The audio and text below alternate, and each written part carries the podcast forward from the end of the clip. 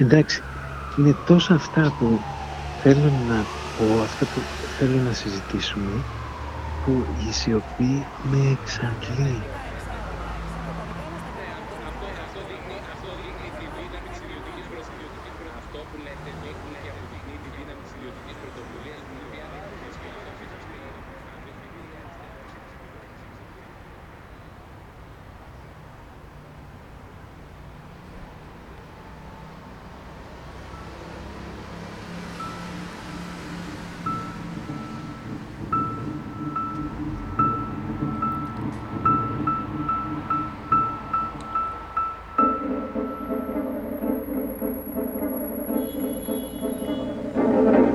Ξέρω και δεν ξέρω που πηγαίνω. Επιστρέφω επιτέλους σπίτι. Αλλά τι είναι σπίτι δεν είναι πάντοτε σαφές. Όλα μπορούν ανα πάσα στιγμή να χάσουν την οικειότητά τους, να γίνουν καινούρια, κατανόητα. Μπορούν όλα να γίνουν υπονοούμενα μιας άγνωστης ιστορίας. Κάθε τι.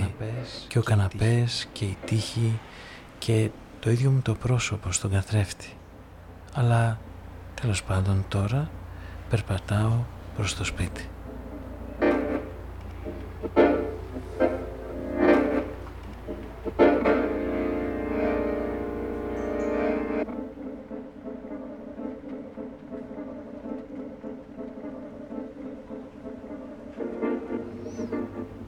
Ένα σκυλί αλλάζει πεζοδρόμιο, αλλά στέκεται και με λοξοκοιτάει. Σταματάω κι εγώ Κοιταζόμαστε. Τι είναι αυτό το σκυλί; Είναι ένας τόπος, μια παρουσία πολύ κοντινή και μακρινή. Δεν έχουμε λέξεις κοινέ και μάλλον δεν έχει λέξεις καθόλου.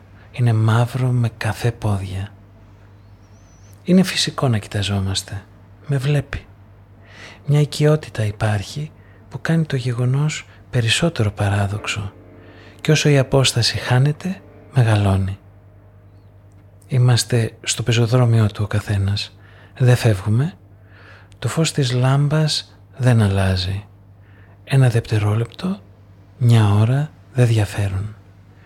Ένα κόκκινο αυτοκίνητο είναι παρκαρισμένο δίπλα και πίσω μια θηρίδα του ΟΤΕ. Δεν κινούμε μη φοβηθεί. Τι βλέπω; Και τι κοιτάζει δεν ξέρω και δεν θα μάθω.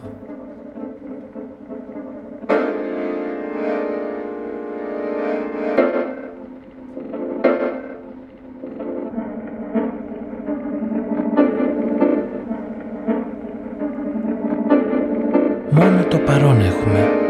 Κοιταζόμαστε από μακριά και έχει μάτια γεμάτα τρυφερότητα. Αν επιτρέπετε να πω κάτι τόσο ανθρώπινο. Η γύμνια μας είναι σχεδόν απελπισμένη. Μόνο την επιθυμία να κοιταχτούμε έχουμε να μοιραστούμε.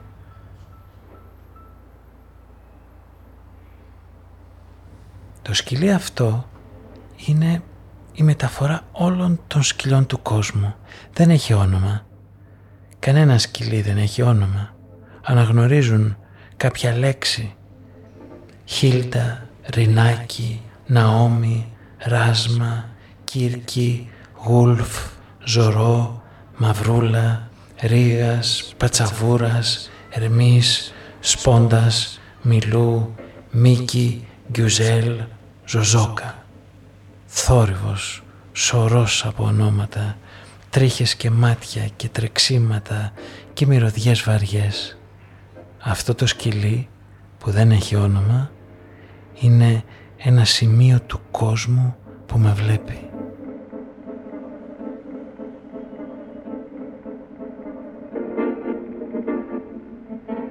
Σιωπή με εξαντλεί. Μάτσιο ισχυρίζεται η Καλαμαριά ότι είχε την καλή διάθεση με το πρόβλημα που προέκυψε και με την παρουσία ενός επόπτη να γίνει.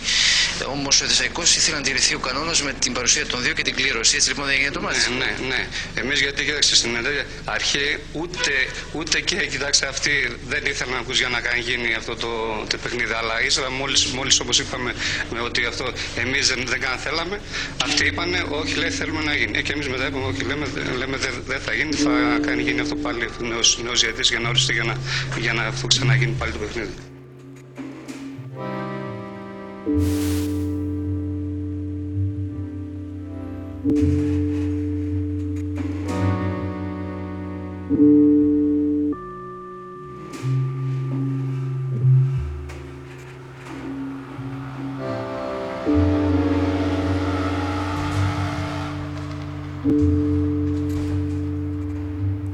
Βυθίζεται μέσα στον εαυτό της, καθώς βαδίζεις. Το πλήθος των ανθρώπων, το πλήθος των κτηρίων, το πλήθος των ιστοριών δεν αφήνουν να πάρουμε απόσταση. Θέλει κόπο να αφήσει κανείς να δημιουργηθεί λίγη απόσταση και να την δει να γεμίζει με όσα είναι εκεί αλλά συνήθως προσπερνάμε. Ναι, αν δεν ζείτε στην Αθήνα, αν έχετε έρθει σαν επισκέπτης, αν δεν έχετε έρθει ποτέ, ακόμα και έτσι η πόλη αυτή έχει κάτι να σας πει.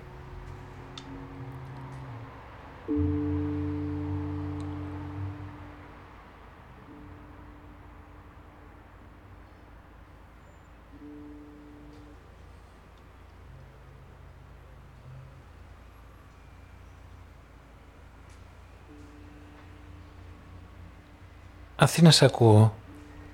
Μήπως το φαντάζομαι. Ποιος μιλάει άραγε; Ποιος βλέπει; Κοιτάζω το βλέμμα μου. Τα σύννεφα αντανακλούν σε μια βιτρίνα. Ένας άστεγος μόνος συζητάει. Το αυτοκίνητο που περνάει είναι γεμάτο παιδιά που μου γελάνε. Γιατί έχω κάτι; Ανοίγω τα μάτια και τα κλείνω για να δω αν θα χαθεί ο κόσμος γιατί βλέπουμε με τρόπους άλλους και έτσι έχουν και η τυφλή ελπίδα. Αθήνα, σ' ακούω. Νύχτες του χειμώνα που γυρνώ σπίτι από άδειους δρόμους που μυρίζουν κακοκαμένα ξύλα. Φωνάζεις κάποιον, Λες θα του γαμίσεις τη μάνα και μετά τη γυναίκα πως είναι χιδαίος και ψεύτης και κλέφτης και δεν αντέχεις και βηματίζεις την Αριστοτέλους και ο θυμός σου είναι ατέλειωτος απόψε που βρήκες τον φταίχτη. Και έχεις άσπρα γένια και φοράς ένα μπέζι βάγκο, παντελόνι καμπάνα και ένα τεράστιο γούνινο καπέλο από έναν χειμώνα μακρινό που σε καταπίνει. Και όπως βρίζεις τρεκλίζεις και ανησυχώ για σένα και σε κατασπαράζει ο νους σου και ρωτάω αν σ' αγαπώ γιατί τα αξίζεις. Η ερώτηση όμως δεν έχει νόημα. Δεν υπάρχει μέρος πιο σημαντικό από τα άλλα. Αλλιώς τίποτα δεν έχει σημασία. Αλλιώς έχει σημασία μόνο η δύναμης και ο δυνατός. Δηλαδή ούτε και αυτός. Αθήνα, πώς να σε ευχαριστήσω. Αθήνα σ' ακούω στη γωνία της κεφαλινίας πορτοκάλια, παξιμάδια και πατάτες φορτωμένους. Μαλώνεις έναν λεβέντι Αφρικανό με κορμί από μπρούτζο γλυπτό, με ένα χαμόγελο τρυφερό, γλυκό, που αστράπτει λυπημένος. Είσαι γριά με κάτασπρα μαλλιά, μισό μέτρο πιο κοντή. Τον μαλώνεις αυστηρή. Είσαι νέος εσύ, παλικάρι, δεν επιτρέπεται να χάνεις το θάρρος σου. Και σήμερα ακόμα αντυχεί σαν ύποπτα μέρη, ιστορική, ομή, χωρίς εξηγήσεις. Αθήνας σ' ακούω, στην είσοδο μιας πολυκατοικίας. Μιλάς σπαστά, είσαι Κούρδος πιθανά. Τρίβεται μάρμαρα με το συνεργάτη σου από την Πολωνία. Η μηχανή βαριά, πολύ σκόνη, πολύ φασαρία. Έχετε για λίγο σταματήσει. Στα μάρμαρα έχετε καθίσει και λες «Μια στιγμή θέλει να γίνει το κακό» και κατεβαίνω την Ιθάκης με τα μάτια καταγής να σκέφτομαι τι εννοείς. Ατυχήματα πάνω στην εργασία ή το έγκλημα που γεννά η απελπισία, ο θυμός, η κούραση και η απληστία ενός αφεντικού ασυναίσθητου κακού πιεσμένου πιθανά και αυτού από το πνεύμα του καιρού. Και θυμάμαι χρόνια τώρα σε μια λίμνη να κοιτάζεστε μαζί σκυμμένοι σε μια μπόρα τυλιγμένη από βουβές σκέψεις κυκλωμένη. Δεν υπάρχει ζωή χωρίς κόπο, χωρίς δυσκολία. Αλλά σε κάθε γωνία κρύβεται μια δικαιολογία για την δίκαιη αδικία. Αθήνα, σ' ακούω να γελάς που έπεσες πάνω σε ένα στήλο, να μιλάς προσωπικά στο τηλέφωνο δυνατά και φτιάχνω εικόνες άθελά μου, να προσπαθείς να πείσεις κάποιον να πάει στο γιατρό, να γίνεσαι άδικη γιατί είσαι κουρασμένη, να λες θλιμμένη πόσο χαρούμενη είσαι, να γελάς γοητευμένη με κάτι που δεν βρίσκω αστείο, να μου δίνεις την ευχή σου, να με παρακαλείς να προσέχω τα προσωπικά μου αντικείμενα, να ζητάς βοήθεια βουβή, καθισμένη και σκυφτή, ακίνητη, στο τραμ που τραντάζεται ενώ εσύ συγκλονίζεσαι. Να μιλάς στο κινητό για το κινητό που θες, που έχεις, που είχες.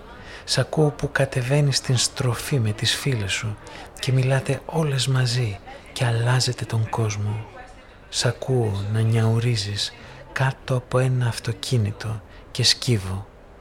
Είσαι τόσο μικρή και έχεις τόση φωνή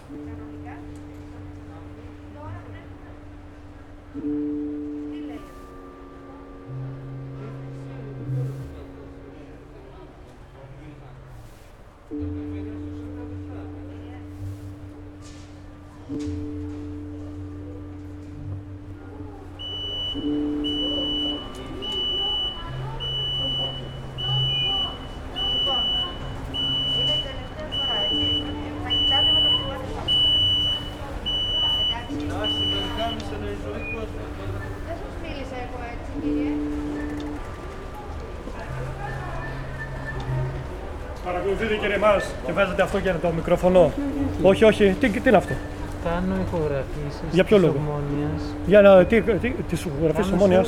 Σε όλη την περιοχή, γιατί θέλω να κάνω ραδιοφωνικό. Εγώ βλέπω ότι κάνετε στον μόνο στους ελεκτές έξω. Μα δεν με είδατε πιο πάνω, έχω κάνει το γύρο. Για ελάτε λίγο μαζί μου. Ο Δεσαϊκό στην αρχή ήθελε, αλλά από την πρώτη αρχή της Καλαμαριά. Ναι, ναι, αν μπράβο, ύστερα ακούς μόλις είπαν, είπαν, κοιτάξτε αυτοί ότι, ότι, ότι όχι, δεν θέλουμε για να γίνει το παιχνίδι. Ε, και εμείς ύστερα είπαμε, εντάξει, θέλουμε, ε, δεν θέλουμε και εμείς. Και αυτοί ύστερα μετά εμείς αφού είπαμε, είπαμε ναι, αυτό θέλουμε, είπαμε δεν θέλουμε και εμείς το αλλάξαμε και λέμε εντάξει, λέμε ότι και εμείς θέλουμε και μετά είπαν αυτοί πάλι ότι ξέρετε εμείς λέει θέλουμε να γίνουμε. Εμείς όμως μετά δεν δεχτήκαμε μετά από όλα αυτά και είπαμε να να γίνει μετά το παιχνίδι. Όποτε το, το κάνει ο Τσουαρίς η ΕΠΑΕ. Αυτό ακριβώς, τίποτα άλλο.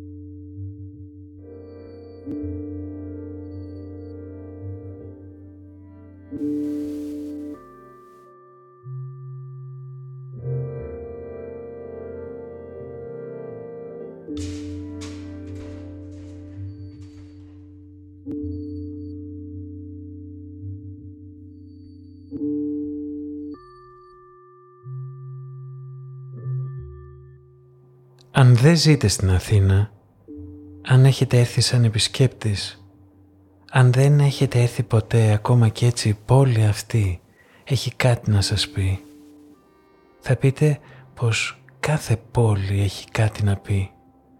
Όπου ζουν άνθρωποι, εκεί βρίσκονται όλες οι ανθρώπινες ερωτήσεις για το πώς ζει κανείς με το διπλανό του, τι όρια έχει η ελευθερία του ενός όταν βλάπτει τους πολλούς, Κάθε πόλη είναι γεμάτη ιστορίες, κατοικείται ακόμα και από όσους έχουν φύγει και πρέπει να διαλέγει διαρκώς τι θα ξεχάσει και τι θα θυμηθεί.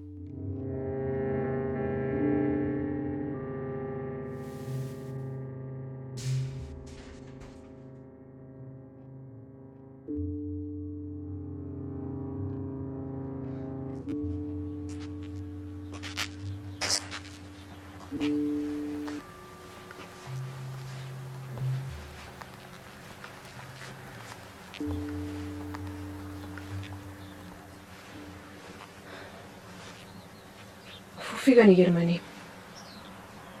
φθινόπωρο του 44, τον Οκτώβρη, μπήκαν στην Αθήνα οι Εγγλέζοι τους στρατηγούς Σκόμπη. Έγινε και η πρώτη κυβέρνηση Εθνικής Ενότητας του Παπαντρέου. Γινόντουσαν συγκεντρώσεις, υπήρχε ενθουσιασμός. Γιατί όλος ο κόσμος είχε πιστέψει στην απελευθέρωση. Γιατί έδωσε. Ό,τι ήταν να δώσει, το είχε δώσει. Και πίστεψε ακόμα και στις συμμαχίες και στους συμμάχους. Έτσι που όταν ήρθε η διαφωνία, τότε με το τελεσίγραφο του Σκόμπι για τη διάλυση των ανταρτών. Την παρέτηση των υπουργών της αριστεράς που ακολούθησε. Και τους φασίστες, συνεργάτες των χιτλερικών ελεύθερους και οπλισμένους ξανά από το Σκόμπι. Νιώσαμε να μας προδίνουν.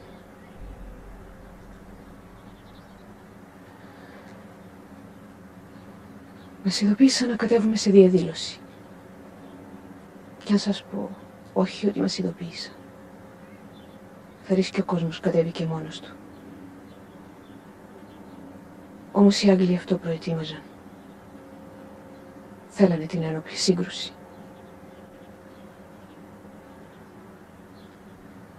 Αλλά εμείς δεν ξέραμε. Κατέβηκε ο κόσμος με σημαίες, με συγκίνηση, φωνάζοντας.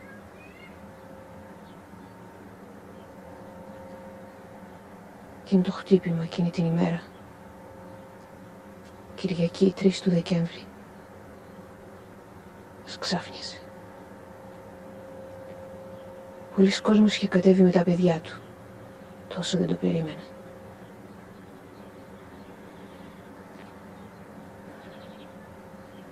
Τελικά γέμισαν οι πλατείες. Ήταν κάτι που δεν περιγράφεται. Αυτή ήταν επάνω στο Κιντζόρ, στο ξενοδοχείο, πάνω στη στέγη και στα ανάκτορα στα ετώματα. Εμείς βλέπαμε τις σκάνες των όπλων. Γύρω-γύρω μας είχαν περιτριγυρίσει αστιφύλακες. Ο κόσμος φώναζε. Ξαφνικά σε μια στιγμή ακούμε πυροβολισμούς. Εγώ ήμουν τότε μέσα στην πλατεία, στο κέντρο. Ακούμε τους πυροβολισμούς και χτυπιέται κάποιος εκεί στον άγνωστο στρατιώτη. Αυτή είναι η φωνή της ηθοποιού Εύας Κοταμανίδου που πέθανε χτες από τις πιο συγκλονιστικές στιγμές της ταινίας «Ο Θίασος». Βγαίνει ξαφνικά μέσα από την δράση μιας σκηνής και έρχεται και σου μιλάει. Το τοπίο πίσω έχει μια γέφυρα, κάτι στήλους, χώματα ή διαφορά ένα κόκκινο πανοφόρι. Είναι 39 χρονών τότε, αλλά μοιάζει πολύ πιο νέα. Έχει λεπτά δάχτυλα και μια ήρεμη αποφασιστικότητα. Προσπαθεί να θυμηθεί το κείμενό της, μια μαρτυρία και μοιάζει να θυμάται την δική της ιστορία. Και είναι βεβαίως η δική μας ιστορία. Και ενώ ερμηνεύει ένα ντοκουμέντο, η ερμηνεία αυτή είναι πλέον και αυτή είναι με τη σειρά της ένα νέο ντοκουμέντο. Ένα μνημείο αυτής της συλλογικής μνήμης, αυτής της προσπάθειας που είναι διαρκώς επίφοβη, δύσκολη και επειδή είναι βαριά να την κρατήσεις ζωντανή. Και ξανά συναχτήκαμε και προχωρήσαμε. Στη γωνιά παρακάτω ήταν μια ομάδα από αστιφύλακες. Έτρεξε ο κόσμος, τους περικύκλωσε, τους αφόπλησε. Αλλά εξακολουθούσαν να χτυπάνε ψηλά από τη στέγη. Προχωρήσαμε. Και στα παράθυρα του King George ήταν Αμερικάνοι και Άγγλοι και παρακολουθούσαν αδιάφοροι αυτό που γινόταν. Φτάσαμε στους αμπελοκήπους. Κατεβήκαμε από τα τουρκοβούνια και φτάσαμε στην Ομόνια. Και εκεί μας χτύπησαν για δεύτερη φορά. Τραυμάτισαν εκεί, δέκα περίπου. Τους πήραμε. Άλλοι πήγαν σε νοσοκομεία. Άλλοι ελαφρότερα σε φορεία πάνω πρόχειρα. Σε πόρτες. ξυλώσαμε από τα γύρω σπίτια. Τους πήραμε μαζί μας.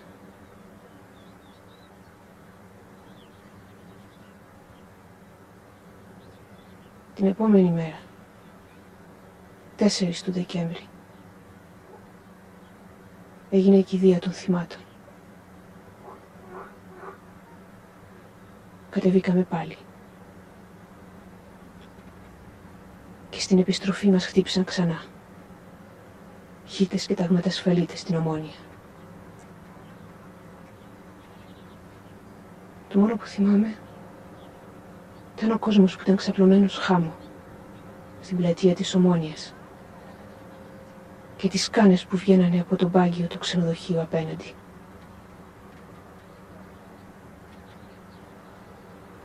Σε αυτές τις δύο μέρες 28 νεκροί και περισσότεροι από 200 τραυματίες.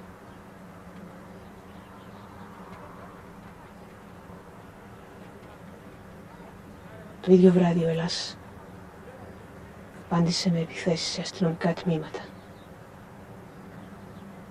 Άρχισαν μάχες κανονικά. Οδοφράγματα.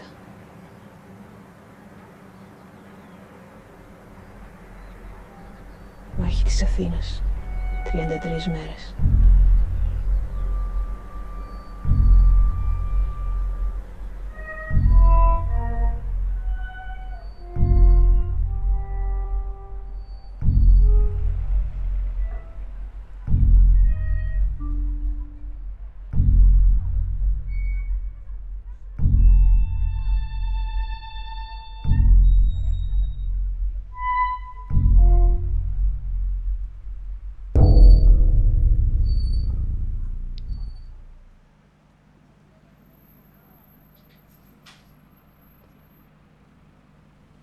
Κάθε πόλη πρέπει επίσης να αποφασίσει το μέλλον της και το παρόν της. Αλλά πριν πρέπει να αποφασίσει ποιος θα πάρει αυτές τις αποφάσεις τελικά. Ποιος θα αποφασίσει τι όνομα θα έχουν οι στάσεις του μετρό, τι χρώμα θα έχουν τα τρόλοι, τι φυτά θα έχουν οι πλατείες και οι δρόμοι και πού θα φυτευτούν, με τι λογική. Θα είναι για να φέρνουν σκιά ή για να φτιάξουν ωραίες καρτποστάλ. Όλα είναι απαντήσεις σε ερωτήματα που μοιάζει να μην τέθηκαν, αλλά φωνάζουν συνεχώς. Απαντώνται κάθε μέρα και κάθε μέρα επικυρώνει ή ακυρώνει την προηγούμενη απάντηση. Γιατί κάθε τόπος παίρνει θέση, σχεδόν άθελά του. Ακόμα και για το ποιες είναι κάθε φορά οι μεγάλες, οι μεταφυσικές αναφορές. Τα πράγματα δηλαδή που δεν εξετάζουμε αλλά τα θεωρούμε έδαφος στερεό, συγκεκριμένο για κάθε μας συνεννόηση και προσπάθεια. Σε κάθε μέρος γίνεται μία ερμηνεία του εντός εισαγωγικών άλλου, του μεγάλου και του μικρού. Το μεγάλο παίρνει το όνομα της ιστορίας, του Θεού, της φύσης, του σύμπαντος. Υπάρχουν πάντα όλα αυτά με τρόπο συμβολικό στο χώρο της πόλης, αν και το πιο σωστό θα ήταν να πούμε όχι πως υπάρχουν, αλλά πως με αυτά τα υλικά φτιάχνεται η πόλη. Χάρη σε αυτά μπορούμε να ζήσουμε μέσα της, να ζήσουμε μαζί, χωρίς να χαθούμε μέσα στην ανοησία και την έλλειψη νοήματος. Χάρη σε αυτά συνεννοούμαστε ακόμα και αν είναι αόρατα μέσα στη συνήθεια συνεχίζουν να λειτουργούν. Αυτή είναι η λειτουργία τους να σβήνουν μέσα στα μνημεία τα υπαίθρια έργα τέχνης, στα ονόματα των δρόμων, στις θέσεις των κτηρίων, ειδικά αυτών που έχουν μεγάλο συμβολικό βάρος και με τρόπους απρόσμενους τελικά οργανώνονται όλα αυτά τα συμβολικά υλικά του κόσμου μας.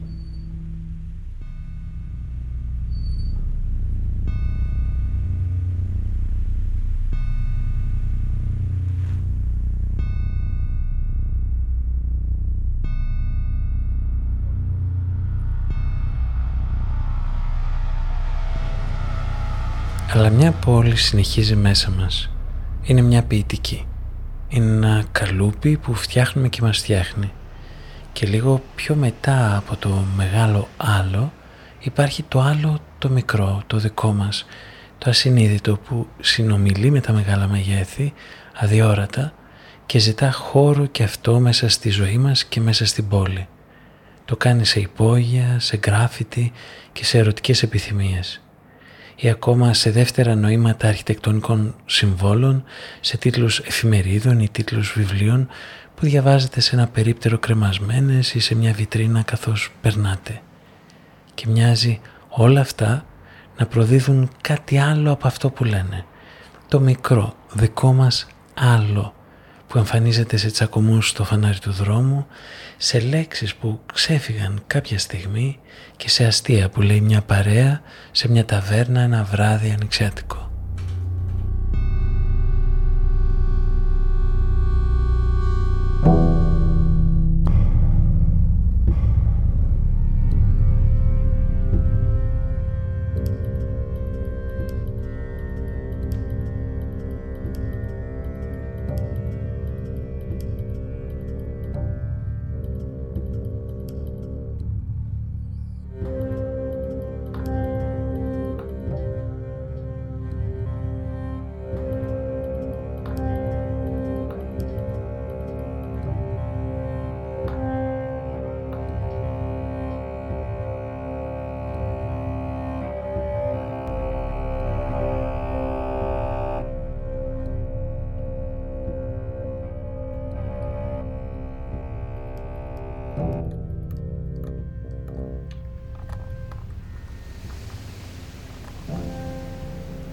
Καταιγίδα ερχόταν σιγά σιγά.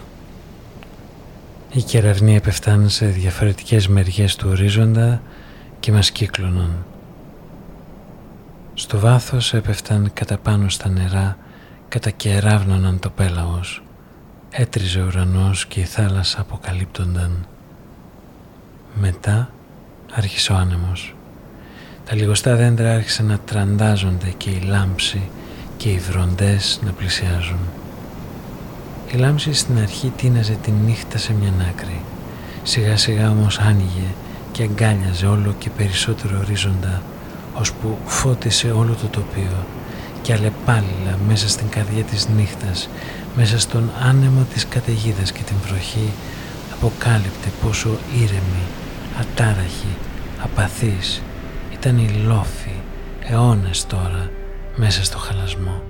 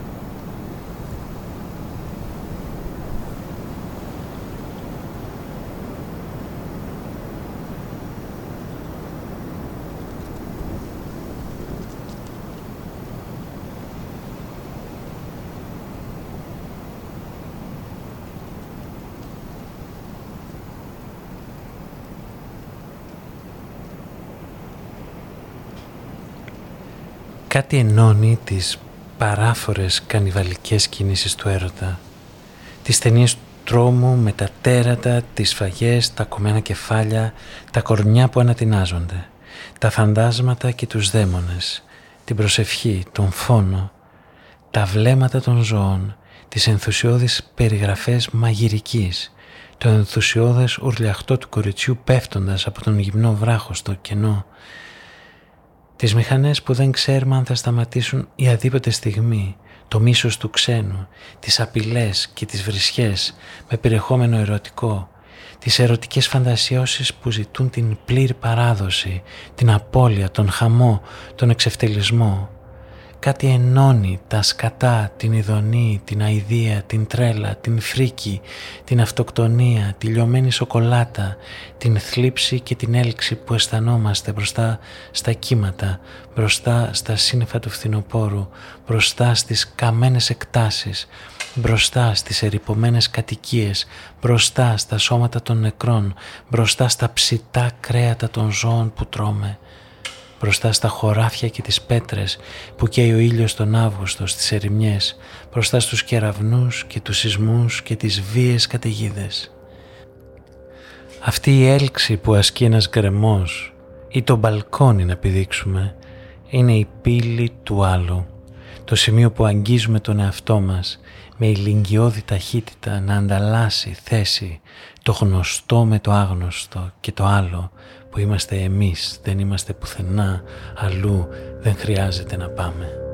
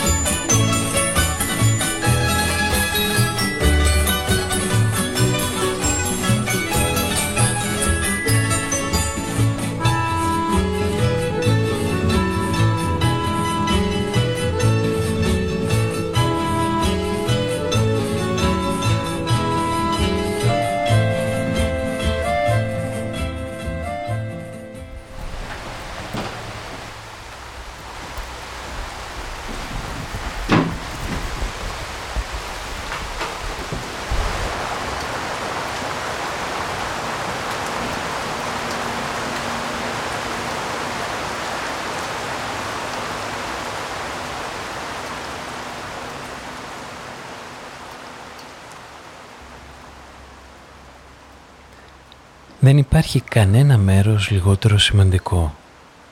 Αντίθετα από την εντύπωση που επικρατεί, όλοι οι τόποι, όλοι είναι σημαντικοί.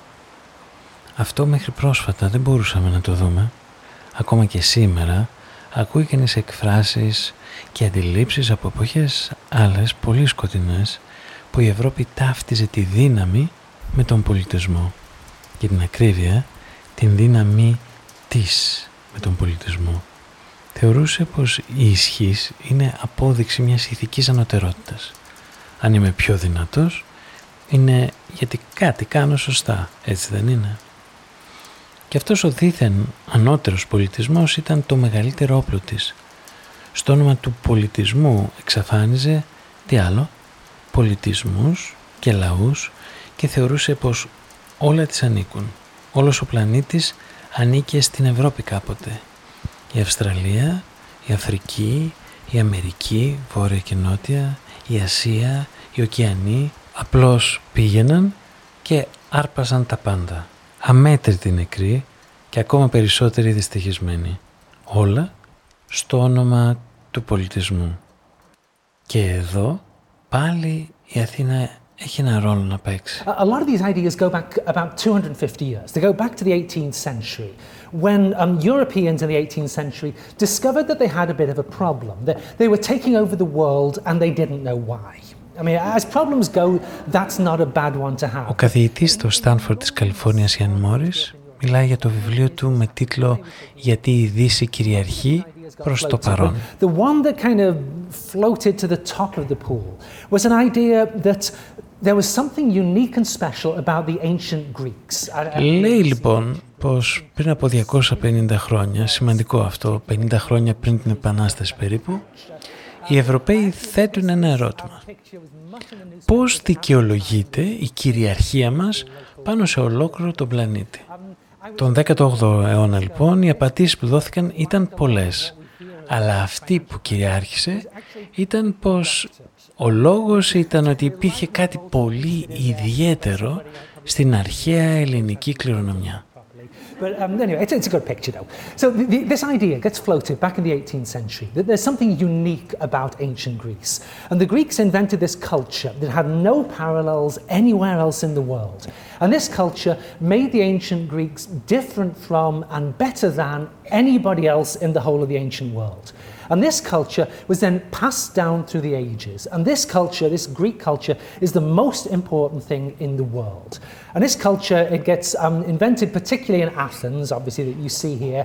It then gets spread around the Mediterranean basin by Greek colonists. Um, on this map, the colonists are the kind of... Οπότε οι Ευρωπαίοι καταλήγουν στο εξής συμπέρασμα. Είμαστε τόσο μοναδικοί και ανώτεροι γιατί υπήρξε το αρχαίο ελληνικό θαύμα. Ένας πολιτισμός διαφορετικός και καλύτερος από όλους τους άλλους. Ένας πολιτισμός που ήταν ό,τι πιο σημαντικό υπήρχε στον κόσμο. Ξεκινώντας από την Αθήνα, αυτός ο πολιτισμός μέσα από τις ελληνικές απικίες εξαπλώθηκε σε ολόκληρη τη Μεσόγειο και μετά οι Ρωμαίοι τον πήραν, τον οργάνωσαν, τον εξάπλωσαν και δημιούργησαν τις βάσεις για αυτό που είναι η σημερινή Ευρώπη. This superior Greek culture wins over all the local populations, subsequently gets picked up by the Romans, passed down through the ages, making everybody who gets taken over by this culture is, is made better than everybody else in the world, just superior to them, more rational, more scientific, more dynamic and focused, until we finally come to the pinnacle of Western civilization. We have inherited this culture. Και όποιος έρθει σε επαφή με αυτόν τον πολιτισμό γίνεται ανώτερος, πιο λογικός, πιο επιστημονικός, πιο δυναμικός, πιο εστιασμένος και βεβαίως ε, αυτή που είναι η κληρονόμη αυτού του πολιτισμού είναι η Ευρωπαϊκή Δύση. The basic idea is that the ancient Greeks invented this um, fabulous culture and Western supremacy is locked in in the distant past, two and a half thousand years ago. Και στο τέλος, ο Ιαν Μόρις λέει κάτι τουλάχιστον εντυπωσιακό. Πως αυτή η ιδέα που γεννιέται, συγκροτείται το 18ο αιώνα, οδηγεί στο συμπέρασμα πως η ευρωπαϊκή κυριαρχία έχει ήδη προκαθοριστεί 2.500 χρόνια πριν. Αυτό που βλέπουμε είναι η βάση ή μάλλον η ηθική δικαίωση μιας βαθιά κατανόητης αδικίας. Του μεγαλύτερου δηλαδή ιστορικού εκκλήματος στην ιστορία της ανθρωπότητας.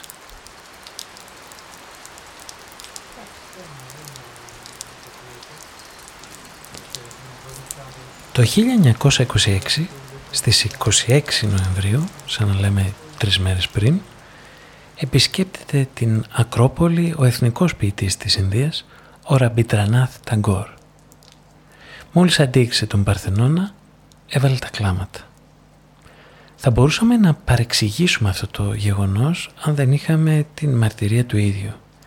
Γιατί ο λόγος που έβαλε τα κλάματα δεν ήταν από θαυμασμό, ήταν γιατί του φάνηκε ο Παρθενώνας πολύ, πάρα πολύ άσχημος. Ετούτοις θα μπορούσαμε να ρωτήσουμε γιατί το πήρε τόσο προσωπικά. Θα μπορούσε να γυρίσει την πλάτη του και να φύγει. Αλλά Η Ακρόπολη συμβολίζει την ανωτερότητα του ευρωπαϊκού πολιτισμού. Του πολιτισμού που νομιμοποιούσε την δουλεία, την εκμετάλλευση, τη βαναυσότητα αλλά και τον εξευτελισμό του λαού του. Και το κλάμα του είναι η εκδίκησή του για όλη αυτή την αδικία, την έπαρση και την υπεροψία των Άγγλων και των υπόλοιπων Δυτικών αλλά και για την έλλειψη αυτοπεποίθησης, για τον αυτοεξευτελισμό που οι ίδιοι Ινδοί πεπισμένοι για την ευρωπαϊκή ανωτερότητα είχαν υποβάλει στον εαυτό τους.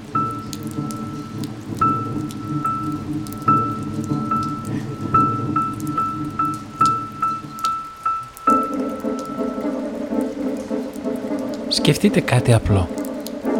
Υπήρξε μια εποχή που λέγαμε πως οι ηθαγενείς πληθυσμοί της Βόρειας Αμερικής, οι λεγόμενοι Ινδιάνοι, δεν είχαν αρχιτεκτονική, γιατί τα καταλήμματά τους ήταν νομαδικά εφήμερα και δεν άφηναν αποτύπωμα στο περιβάλλον και το τοπίο. Σήμερα εμείς προσπαθούμε να φτιάξουμε φορητά, ελαφρά, αναστρέψιμα κτίρια που δεν μεταβάλλουν το τοπίο μόνιμα. Και εδώ βρισκόμαστε αντιμέτωποι με μια διαπίστωση που άρχισε πολύ να κάνει ο Ευρωπαίος άνθρωπος. Πως δεν υπάρχει κάτι χωρίς πολιτισμό και δεν υπάρχει μέρος που δεν περιέχει όλη την ανθρωπότητα των κατοίκων του. Το ένιγμα του ανθρώπου υπάρχει ατόφιο παντού. Αν δεχτούμε έστω για λίγο πως υπάρχει ένα μέρος λιγότερο σημαντικό ή χωρίς πολιτισμό τότε αυτό που λέμε στην πραγματικότητα είναι πως κάποιοι είναι λιγότερο άνθρωποι. Οι ζωές τους επίσης είναι λιγότερο σημαντικές. Είναι λιγότερο ανθρώπινοι. Και πάνω σε αυτή την υπόθεση εξηγείται όλη η θηριωδία, για παράδειγμα, στο Βελγικό Κονγκό, στη Γερμανική Ναμίμπια ή στην Βρετανική Ινδία. Διαβάζοντας κανείς τα κείμενα των περιηγητών της Ανατολής, που πολύ συχνά περνάγαν από τις περιοχές που σήμερα αποτελούν κομμάτι του ελληνικού κράτους, βρίσκεται αντιμέτωπος με μία έπαρση η οποία φτάνει στο σημείο να είναι ανόητη και αφελής. Θα μπορούσε να είναι και αστεία αν δεν είχε τραγικές επιπτώσεις. Η συστηματική και επαναλαμβανόμενη βαρβαρότητα των Ευρωπαίων έχει χαρακτήρα ηρωνικό γιατί αυτό που τους οδηγεί στην ηθική εξαθλίωση είναι ακριβώς η βεβαιότητά τους για την ηθική ανωτερότητά τους.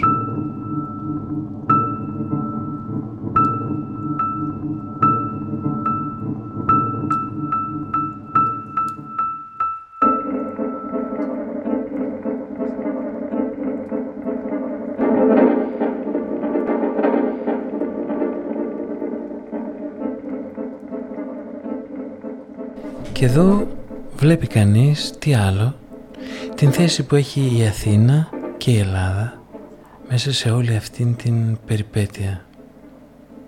Γιατί ήταν και εν μέρει παραμένει η ευρωπαϊκή ερμηνεία του τι ήταν ο ελληνικός πολιτισμός ένα σταθερό σημείο που επιτρέπει στον Ευρωπαίο να σταθεί και να κοιτάξει υπεροπτικά τους σκλάβους και τους Ανατολίτες, τους άγριους και τους απολύτιστους. Έλεγε ο Αρχιμίδης για να εξηγήσει την δύναμη του μοχλού. Δώστε μου ένα σταθερό σημείο και μετακινώ την γη. Ε, λοιπόν, το σταθερό, ηθικό και συμβολικό σημείο που χρησιμοποίησε η Ευρώπη για να μετακινήσει την γη ολόκληρη και να την αναποδογυρίσει ήταν η Ελλάδα και ακόμα πιο ειδικά η Αθήνα.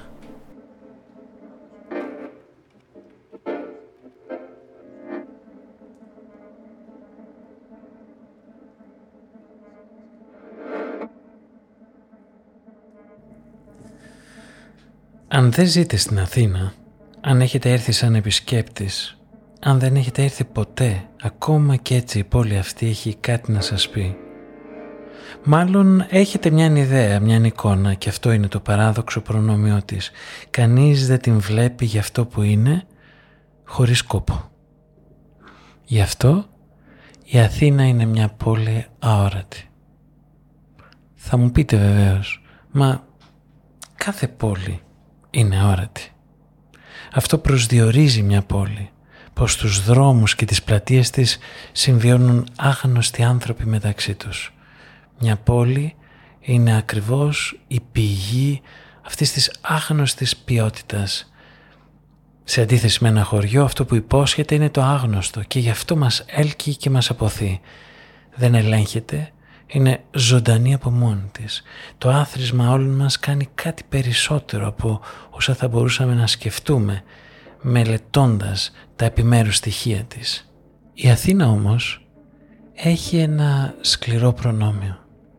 Η σκληρή της ιστορία και το σκληρό της παρελθόν, οι περιπέτειές της και η ευθύνη που κουβαλά άθελά της, το βάρος δηλαδή της χρήσης και της ερμηνείας του ελληνικού εντός εισαγωγικών, την δένει και τη συνδέει με τις περιπέτειες και τις δυσκολίες όλων των ανθρώπων πιθανά και όλων αυτών που με κάποιο τρόπο τη δυστυχία τους δικαιολόγησε.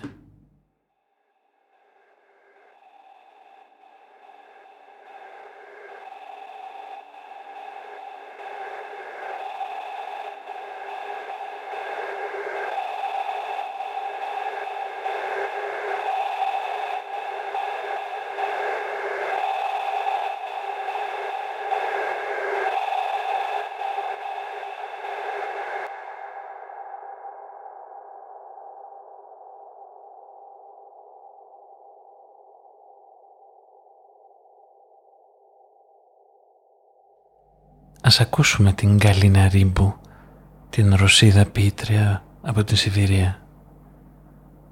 Ο πατέρας μου κοιμάται στο πάτωμα.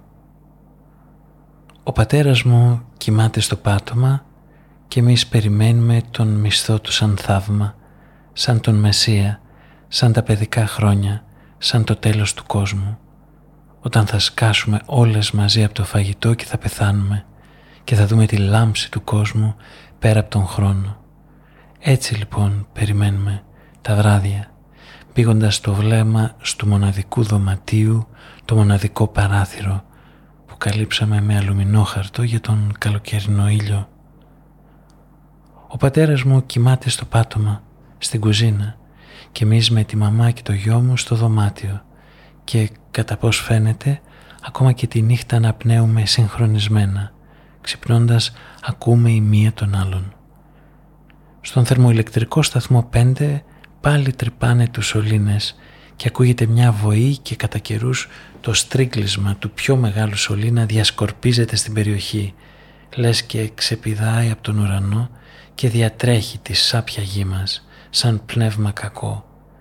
Και ο Αύγουστος βγάζει και αβοσκεί τους μπλε τάβρους του στον σκοτεινό ουρανό στους νευρώδεις λόφους των σκουπιδότοπων, στις χορταριασμένες λίμνες και στα ανάκτορα των σούπερ μάρκετ των προαστίων, στις περίπλοκες κοινότητές μας, τις πεταμένες στο ίδιο σπίτι, στον ίδιο στροβιλισμό σκέψεων που λούζει τη γη με ηλίθια δάκρυα, περιμένουμε τον μισθό του πατέρα και βριζόμαστε γιατί ακόμα τίποτα και δεν μπορούμε απλά να τους σκοτώσουμε, να ζητήσουμε να φύγουν όσοι είναι υπεύθυνοι γι' αυτό. Έτσι, κάποιες φορές θέλουμε να σκοτώσουμε η μία τον άλλον όταν ο Αύγουστος σκίζει τους εγκεφάλους με τη μαύρη του λάμψη όταν τα δέντρα ζωντανεύουν και αγκαλιάζουν τους μεθυσμένους στην άκρη της πόλης τους να νουρίζουν σαν μωρά, ακουμπώντας τους μετά ήσυχα στους σκουπιδιοντενεκέδες, όταν ο γέρος γάτος ροκανίζει στην κουζίνα έναν ξεραμένο άνηθο και κλαίει, άγνωστο γιατί, με ζωώδη τρόπο. Θέλουμε να σκοτώσουμε η μία τον άλλον, σαν συγγενείς, αλλά ξανακοιμόμαστε. Και ακόμη και στον ύπνο εγώ με τη μαμά περιμένουμε τον μισθό του πατέρα για να αγοράσουμε σαμπουάν και αφρόλουτρο για να κάνει βαρκάδα ο γιος μου, για να πάρουμε το λεωφορείο και να κατέβουμε στο κέντρο, στην έκθεση λουλουδιών και για να φάμε επιτέλους ό,τι θέλουμε, να τρώμε και να τρώμε μέχρι να τελειώσει ο χρόνος και ο πατέρας κοιμάται στην κουζίνα και βύχει. Τα πνευμόνια του δεν ανοίγουν σαν πορφυρό άνθος όπως την ποίηση, αλλά υπόκοφα παφλάζουν μέσα του. Το δέρμα βασανίζεται από τις μυρωδιές της νύχτες κοιμάται και δεν ξέρει τίποτα για το μισθό του. Μιλάει στον ύπνο του με τον αδελφό του στα Μολδαβικά.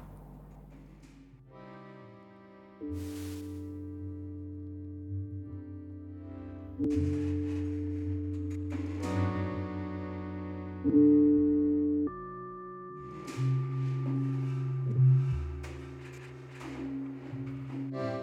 you